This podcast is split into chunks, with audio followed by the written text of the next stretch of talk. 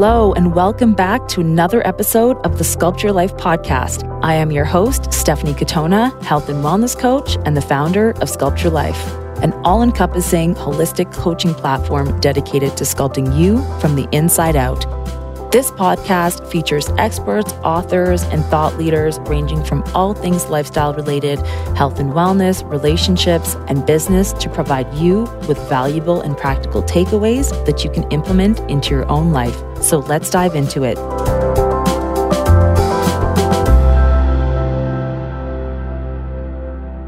Welcome back to the Sculpt Your Life podcast. In today's episode, I will be joined by Mark Guay, transformational coach and speaker, to talk all about the struggles that high performing men face and how to overcome them. And for the same reason that high performers excel at their jobs, they are also more susceptible to struggles with their mental health. Mark has dedicated his career to coaching leaders to step into their power and will share his knowledge and shed light on the specific issues and blocks that these individuals face and how to work through them.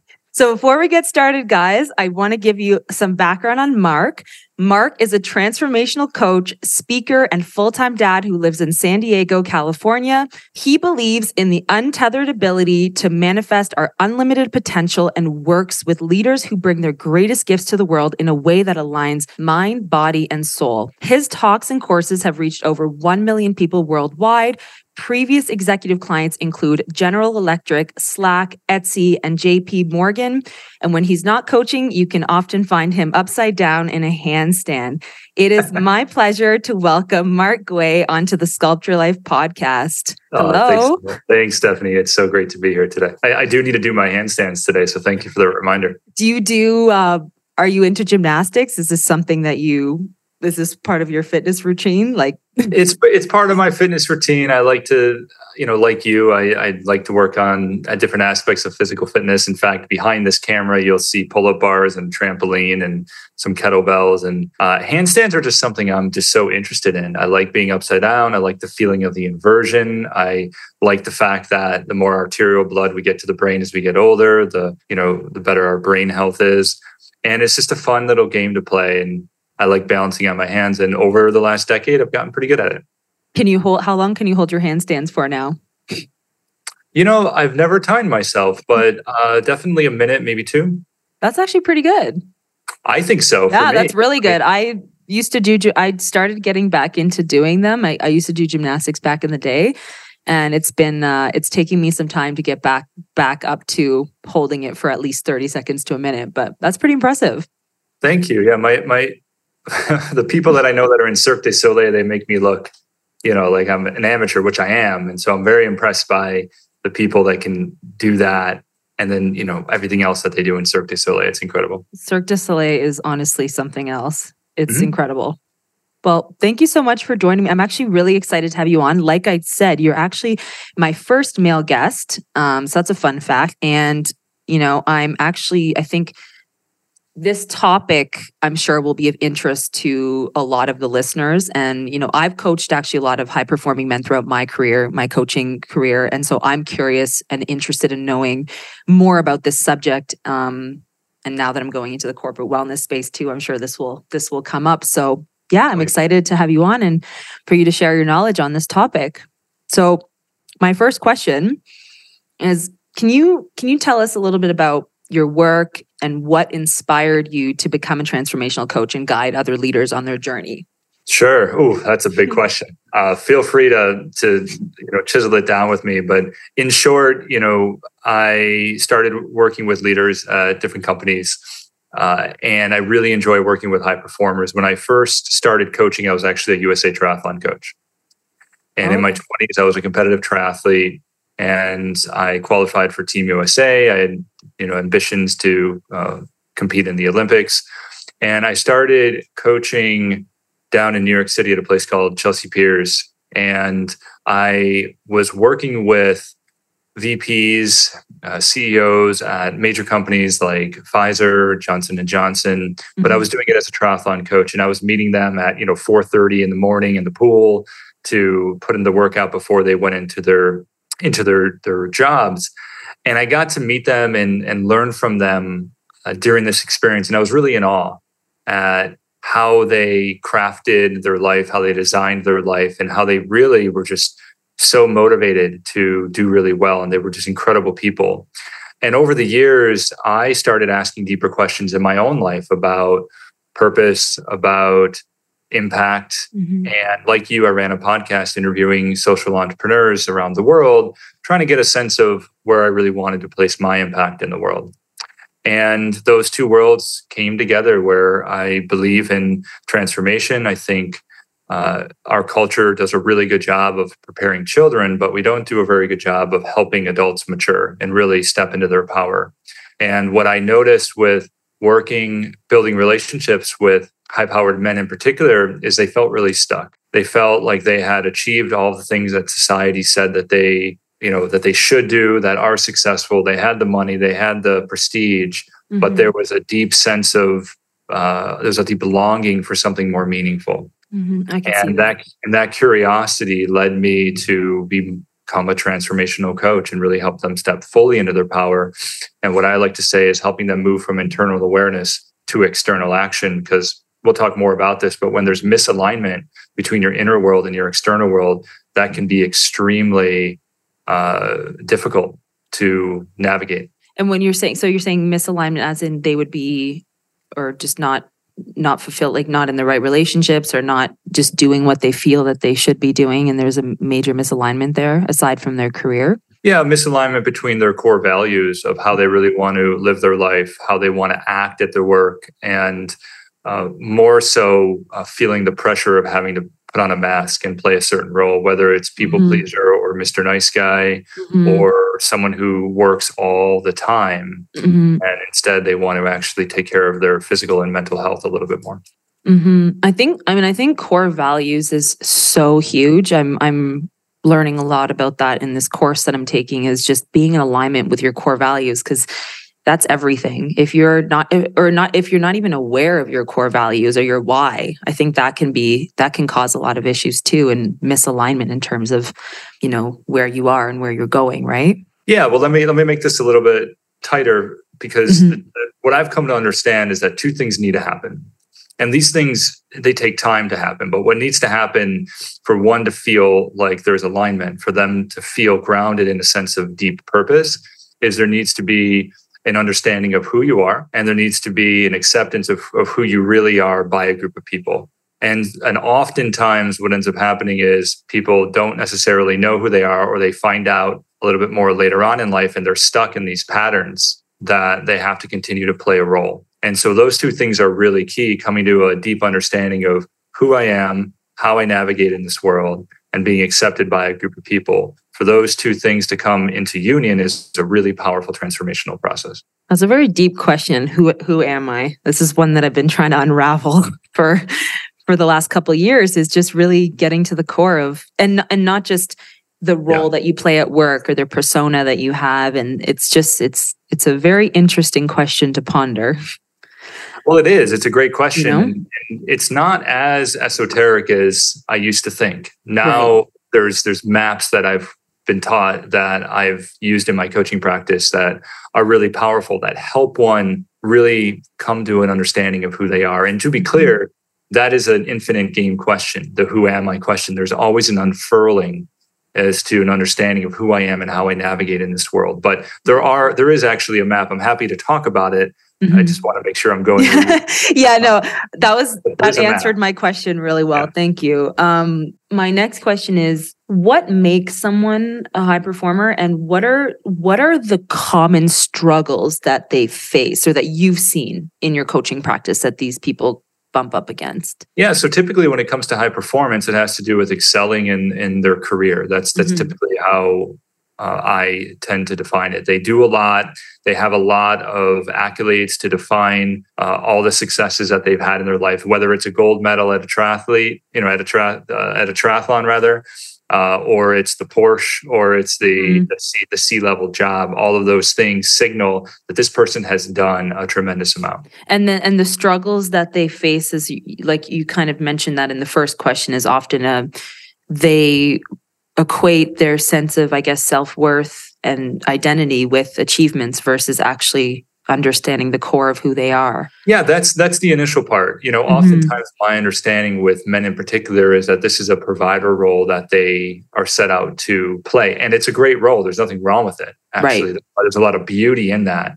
But what ends up happening is they get to a place in their career, typically around 35, if not up to 55, honestly, where mm-hmm. all of a sudden they go, wait a minute, this isn't working anymore. Mm-hmm. They, but they've they've rang the bell. They've they've gotten all the accolades of, mm-hmm. of of what it means to be successful, but there's something missing. And that sense of understanding who I am, as you mentioned, is a pretty mercurial path to to navigate, particularly when you're supposed to have it all together. And one thing I want to share Mm-hmm. One of the main constraints is time. There's not so much time built into the schedule of these high performers to discover who am I. So one of the uh, like oftentimes what I'll have someone do is go on a wander and take a a direction of the self and I could talk about what that means, but go out and wander with that facet of self Let's say, for instance, the South would be your wild indigenous one, and that would be the wild man. And so I would ask a man to go spend an hour, if not more, and go find wild land to wander on and mm-hmm. really drop into what it means to be fully emotionally embodied, to be a wild animal and feel that sense of wholeness. Uh, but that's really hard for a lot of high performers because an hour saying, hey, go find an hour in your time, that that's that's difficult. I just got off a call with a client right before this, and you know they're working uh, he's working nine or 14 hour days yeah it's like where do you find the time right? It's difficult. And when you're in that type of position you've superheroed for a very long time. You have a lot of people that are dependent on you.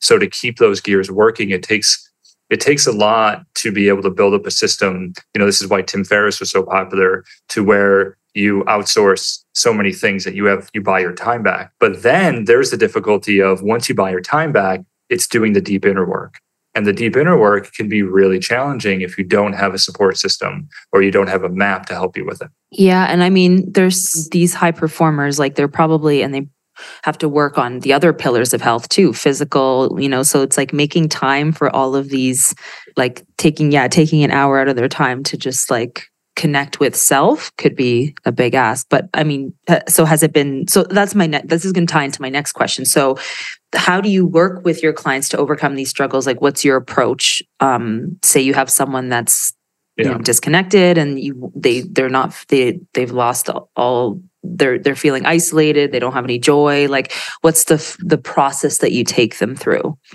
Yeah absolutely. Great question. So i'll, I'll start off with the four directions since mm-hmm I think that would resonate a lot with your audience as well. So, uh, this is based off of Dr. Bill Plotkin's research. But there's four directions to wholeness, right? There's the north, south, east, and west. And the north is the nurturing leader within. Mm-hmm. That's the nurturing presence that helps you grow, helps you uh, uh, pros- be prosperous, is very self loving, very kind in, in speech, but also very generative, really helps one grow in their life, right? And this is internal and external.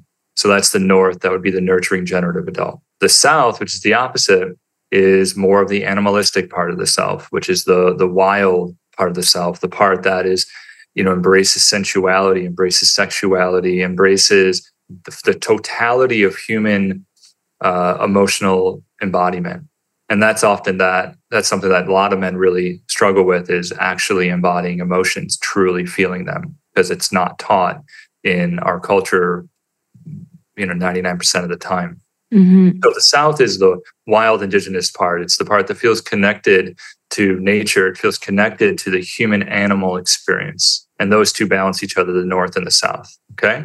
Mm-hmm. and then you have the east and the west. And the east is the really innocent sage kind of part. It's the part that's really pos- really popular now with the mindfulness world. That's why meditation is so powerful and the East takes you into that wisdom that we see with toddlers. I have a two year old, and we look at children, they're so innocent. Everything is, they're, they're grateful for everything. There's this sense of awe with everything. It's this, oh my gosh, mm-hmm. this is mm-hmm. an amazing place. Like my son will look at a rock. We literally were just outside, and he's looking at this rock, and he goes, rock.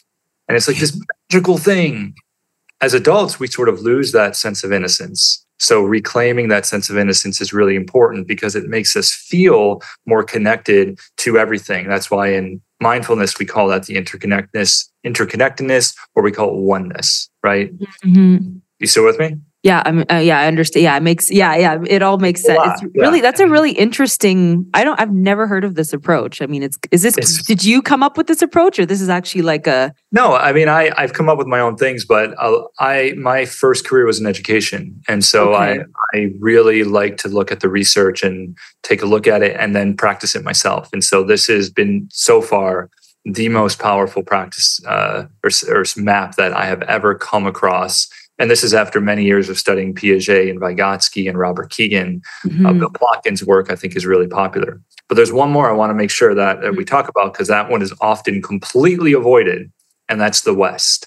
And the West is is your guide to your true essence. Mm-hmm. And it's the mythopoetic part. It's the part that has completely been castrated from our culture. It's the part that is fascinated with dreams, that actually takes a look at the imagination as a source of inspiration. It's right. the muse. You know, if you know Pressfield's work with uh, The War of Art, he often talks about the muse whispering in his ears. Well, if you look back in, you know, in culture or ancient cultures, or even with the romantics um, like William Wordsworth, you hear them talk about they're they're just they're just a channel. They're listening to what the angels have to say, and they're you know, and they're sharing their inspiration that's the West. It's it's dark. You're in the dirt. You're curious about death. Like it's it's kind of Edgar Allan Poe-ish in a way, but that's a part of the self as well that often gets completely neglected because it's scary. It's really terrifying. I feel like I actually do you find like some individuals, do you notice some are more okay, so say there are these four parts. Do you find that some are more comfortable in certain parts, but not as tapped into other ones? You know like for oh, me oh, yeah, I, I feel like the the west actually i'm really fascinated by all of that like death dreams like yep. spirituality imagination like that's actually my comfort like where i'm comfortable emotional maybe the self. emotional self i don't know I, we don't need to go into detail about me but i'm just saying like do you notice some people are more comfortable in, in certain areas and then you have to maybe like shift like shift it around or get them to understand different parts like, is that a whole thing? Absolutely. Well, first okay. of all, I'm more than happy to dive into your story. share mine too, because it's through the stories that we actually understand the concepts more. Yeah. Because I want to be careful for your audience as well and, and say to them, this is all very cerebral. This is all very heady. Right. And it's great. And you could read as many books as you want, but it's get, and this is what I say to my clients you can understand the concept, but get your butt out there and actually do the work. And that's where the learnings really happen. And it, it's a dance you know? Yeah. so yes yes yes. Your we, your question we can't just stop at awareness. I've recognized that with a lot of this work. It's just having awareness and understanding concepts and reading and in, intellectualizing it all but actually doing the work and you know getting into the body and putting in practices and rituals in place is so key. Like you were saying it's just actually putting in the work to make these changes yeah. Can I give you a real world example to make this yes. really grounded? Because this yes. can get cerebral. So, yes, to your question of mm-hmm. do certain people are they sort of lacking in a in a direction 100% and that's why mm-hmm. i love this map because if i see that someone is really powerful in their west then i know that a lot of the coaching work is going to be focusing in on the east because they actually balance each other that's what i love about this approach mm-hmm. it's very mm-hmm. simple once you actually understand the map it's all about complementing one direction with the other. So if someone's really stuck in their emotion and they just can't get out, really depressed state, it's how do they release that energy that's the stuck emotion and then actually be really loving and kind to themselves. So that's the north. Because oftentimes when someone's in that depressed state, it's it's also coupled with a really harsh inner critic that is beating themselves up, which is really difficult to navigate by yourself because you're stuck in that mental loop. And so having working with a coach to really um, you know expand beyond that is really powerful. So let me give you one one one powerful example. I was working with a leader in New York uh, who runs a pretty big nonprofit, and uh, he was feeling a tremendous amount of, frustration with his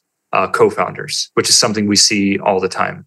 Uh, a lot of times with leaders, they're really good at uh, being nurturing and loving and candid with their team. by that I mean their direct reports. But when it comes to managing laterally, Mm. So peer to peer, or when it comes to managing up, it's pretty difficult. And so with this man in particular, something that I see often is this Mr. Nice Guy kind of syndrome. It's the I don't want to ruffle feathers. I don't really want to. I want. I want to go with the flow. I want this to be easy. But he's frustrated. It's just he's not being heard. He's seeing the company go a certain way, and it's frustrating. And he doesn't know how to show up without stuffing it in and being quiet. And so he ends up being quiet. And then what ends up happening is he ends up being explosive. So it's quiet, quiet, quiet, quiet, explosive, and that's conflict. And then that's not good. What so what what this man did is he then I gave him an exercise called the wild man. And I said, go out in wild land and tune into your sense of what the wild man is and go for a wander and allow yourself to fully fuse with this one dimension of self, to fully fuse with the wild man and allow yourself to walk throughout the land, go to a place where you feel completely safe and allow yourself to breathe and act and scream and howl and pound and dance and whatever, you know, feels right and really honor that anger and that frustration that you're feeling. So when so quite literally, this is why I love this work that I'm doing because it sounds crazy, because it is in a way. It's crazy to our Western paradigm. But this man went out into the woods. He worked with that anger, that frustration that he had. It brought him back to these times in his life when he uh, knew that as a kid he had to be quiet. He didn't want to ruffle the feathers in his family dynamic. And what he was able to do was come into relationship with that little boy in him that was really scared to upset the family dynamic. Mm-hmm. And then he was able to work with that. And then he was able to eventually show up to his partners, his co founders, with a grounded sense of calm and ease and honor what it is that he was feeling without being reactive. So he was able to say the things that he needed to say without being explosive, without being reactive. And he was able to breathe, he was able to be embodied, he was able to stay in the present and articulate with love and compassion what he needed, where he wanted to go. Wow. Without equivocating, which is a big, big that's huge for a lot of men. Yeah. That's really powerful. I like that example of yeah, like actually like going out into the woods and like just I think a lot of the times with emotions like they i mean emotions get stuck and then we don't know how to process them but actually getting embodied and like really like breathing through it and feeling it and just releasing it is so important and a lot of us just get stuck and i had that was a I mean, I'm working, this is a thing I'm still working through. And I'm very open on my podcast about, you know, stuff that I work through. Like just like sometimes my emotions get stuck and then I'm, I get disembodied and then that thing the reactivity happens to me like i know that about myself and so this has been an ongoing process for me too Great. Can, can I ask you a question about that? Sure. And and Stephanie, I know we're just getting to know each other here, so I appreciate you just allowing me onto your show and asking mm-hmm. questions. If anything I ask is too personal to say no, no. No, I'm an open book, and I think for my podcast, I like to be as vulnerable and open as as much as I can because I think it can be relatable for people and also just it's who I am. So ask away. So I'm I'm curious about when it comes to physical fitness, and I know that you're you're moving into the corporate wellness space, mm-hmm. and something that I often see in the physical fitness world is we use, and I used to do this as well until I was shown by a dear friend of mine to to change this this this to change the, the, my perspective. But we use working out as a way to disassociate. We yes. use working out as a way yes. to to not pay attention to what we what we need to pay attention to. And one simple reframe that is very been been very powerful for me, and I'm curious for you as well, mm-hmm. is actually slowing down with the workout and allowing the workout to be an opportunity to feel more deeply and to honor what it is that I'm feeling in the moment, as opposed to numb out, check out, listen to music and just ignore it for an hour. Or you totally nailed it. Honestly, I was literally reflecting on just my whole my journey in my 20s from like 22 till now like i'm just thinking i was thinking back to you know all the triathlons that i was training for the half marathons like pushing my body to the extreme but i was so disembodied like all the time like and you'd think that actually physical workout is a way to get more into your body but for me it was a way to actually like check out. And so it's been a this has been an ongoing thing for me. I think it's been something since childhood where I just check out of my body. And um, it's just interesting being in a space where you're actually, you feel like you're supposed to be embodied. And so I tried things like yoga, yoga, definitely yoga, and just like slowing it down. And I was like, oh, this is really uncomfortable. Like a lot of things are coming up, you know? Yeah. So yes, it's it's really it's really interesting that you bring that up. I think that's totally a thing. And you think a lot of people do that with physical fitness? That's a that's a curiosity of, for me lately because I know I used to do that, and and sometimes I still will. And that's a that's a current practice of mine. Is when I go and I work out, and I can get a little more detailed about that. Mm-hmm. Is I try to make sure what am I what am I doing here? You know, I've I've like you, I've I've gotten to a place in my life where I've had incredible physical fitness, and then I've also gotten to a place where you know injury brought me to atrophy considerably and then all that went away. And i was like what did i just do all that for? What was the intention there? And so i'm lately working with it on a different level and going what am i really doing here? Okay what i'm doing is yes physical fitness but i'm also trying to move the energy throughout my body so subtle energetic body. Mm-hmm, mm-hmm. and i'm trying to also tap into the causal body which is the interconnectedness of all things. And so when you see me work out now i'm probably looking like the crazy guy because i do are you doing do some like, breathing, like heavy breathing, do, or like I do breathing? I do qigong. You know, I'll I'll say a mantra when I'm when I'm working out, and this is my latest curiosity: is how can I make sure that that time that I'm using for my physical body is more than just trying to grow bigger biceps. Like actually getting connected to self and connected to your yeah that's interesting yeah. no that's well, a really that was a really good question and i actually yeah resonated with that totally.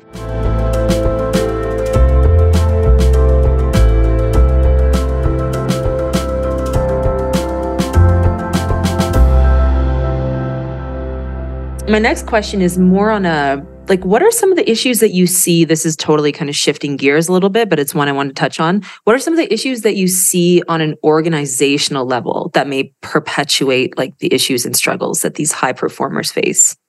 That's completely shifting gears a little bit. Yeah no that's a great that's a great question.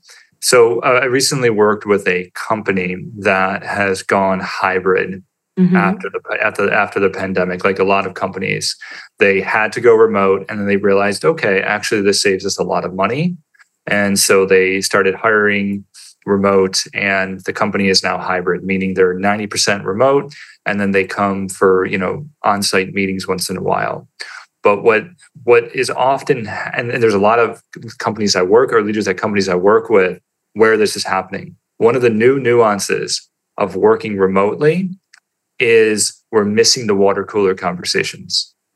And with high performers who are stretched for time, oftentimes the way in which they relate to their peers, to their managers, to their direct reports is efficient, and efficiency is the key value. And so it can feel very transactional. Mm. And so there's there's there isn't organizations are ignoring a, a, very important detail for positive culture growth at a company, and that's creating opportunity to actually relate as humans. Mm-hmm. So the connection, there's like lack of, there's not a sense of connection anymore. Quality connection. And it's very difficult because you don't want this to be a top down organization like you're going to connect for 30 minutes. It's not it, but on a leader level, on mm-hmm. a leader level, helping empower, helping to empower your leaders to build in quality time with your team. That's really, really, really key because what I'm noticing is, especially emerging leaders, they want to actually be seen and supported not as a role, but as someone who is currently in that role meaning they want their leaders to be more of mentors, to support them in their career growth, to hold them accountable to a high level of success, but in a way that they feel actually seen and not just a simple metric of did they do the job or not. Mm-hmm, mm-hmm. So more quality quality connection is the missing piece there. Quality connection on a human level is really important. Yeah, absolutely. So a lot of companies are are some companies are focusing in on that. We're seeing it to actually have a really, uh, I would say, a really high return of impact. Mm-hmm. What's also, yeah. yeah. it's interesting for me to know that now that I'm going into the corporate wellness space, some of these um, just issues, like on an organizational level, that Yeah. Is, well, it's, you know, it's you, you'll see it when they do an on-site visit because you'll you actually get to see people for the first time. But what ends up happening is this: is any of those frustrations that one had felt with any of their peers mhm. or anyone on the team that didn't get focused on because you know you're on a Zoom for 30 minutes, then you could just sign off the Zoom. Mhm. If you're on site and you're in there, that's where you start to feel the the frustration that you had.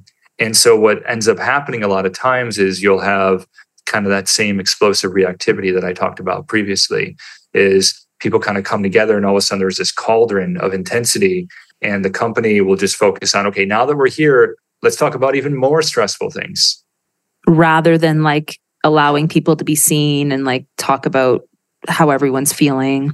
yeah absolutely as, Mhm. as, as cheesy in one way as that might sound that's really important I mean, to it makes sense for sure. I had an interview with um actually a client of mine on you know redefining leadership in the workplace. And she said that that was one of the core like one of the most important things that she implemented was just really allowing for people to just vent like whatever you're feeling like a, a lot to just what are you feeling? And to express that and to have the safe container for people to just talk and feel seen understood all of that. Um so yeah it makes sense to me Yeah, and that's why I think coaching in the leadership space has grown considerably since 2020. Is a lot of companies are now um, hiring coaches like myself to come in and work with leaders and be that space so that they can work through the nuances that occur in their day to day. For sure. I think I think definitely since the pandemic, um, a lot of companies have leveled up in that way, like redefining leadership and change kind of changing the dynamic in the workplace. I don't know if all companies, but this is what I've heard. So Yeah. And to be clear with you too, Stephanie, what's interesting about my line of work, and I love it, is I have my one to one clients, right? mhm, probably similar to you as well, where I do the stuff that I've been talking to you about with the four directions and all of Mhm. that. Uh, but I also am hired through uh, three companies that they bring me into companies like Amazon, companies like JP Morgan, and I'll work with the leaders there. right. And I I feel very fortunate that I am brought into the I'm invited into these rooms to be able to work with these leaders in a way that uh, I don't know if I would necessarily be able to work with them because they're not they're not they're not intentionally setting out coaching themselves, but their company is bringing them coaching. hmm Similar to you, I, I assume in the corporate wellness space, and it's a really powerful opportunity to. I'm just help getting started putting Uh, the pitch deck together as we speak it's, this it's week. It's amazing. It's incredible. You know, oftentimes I find myself in rooms going, "How did I get invited into this room?" I feel so I feel so fortunate. But I'm, you know, getting leaders to eye gaze with each other. I'm getting leaders to breathe. I'm getting leaders to tap into their body and go, "What's going on there? What do you feel right now in your body? Let's slow down."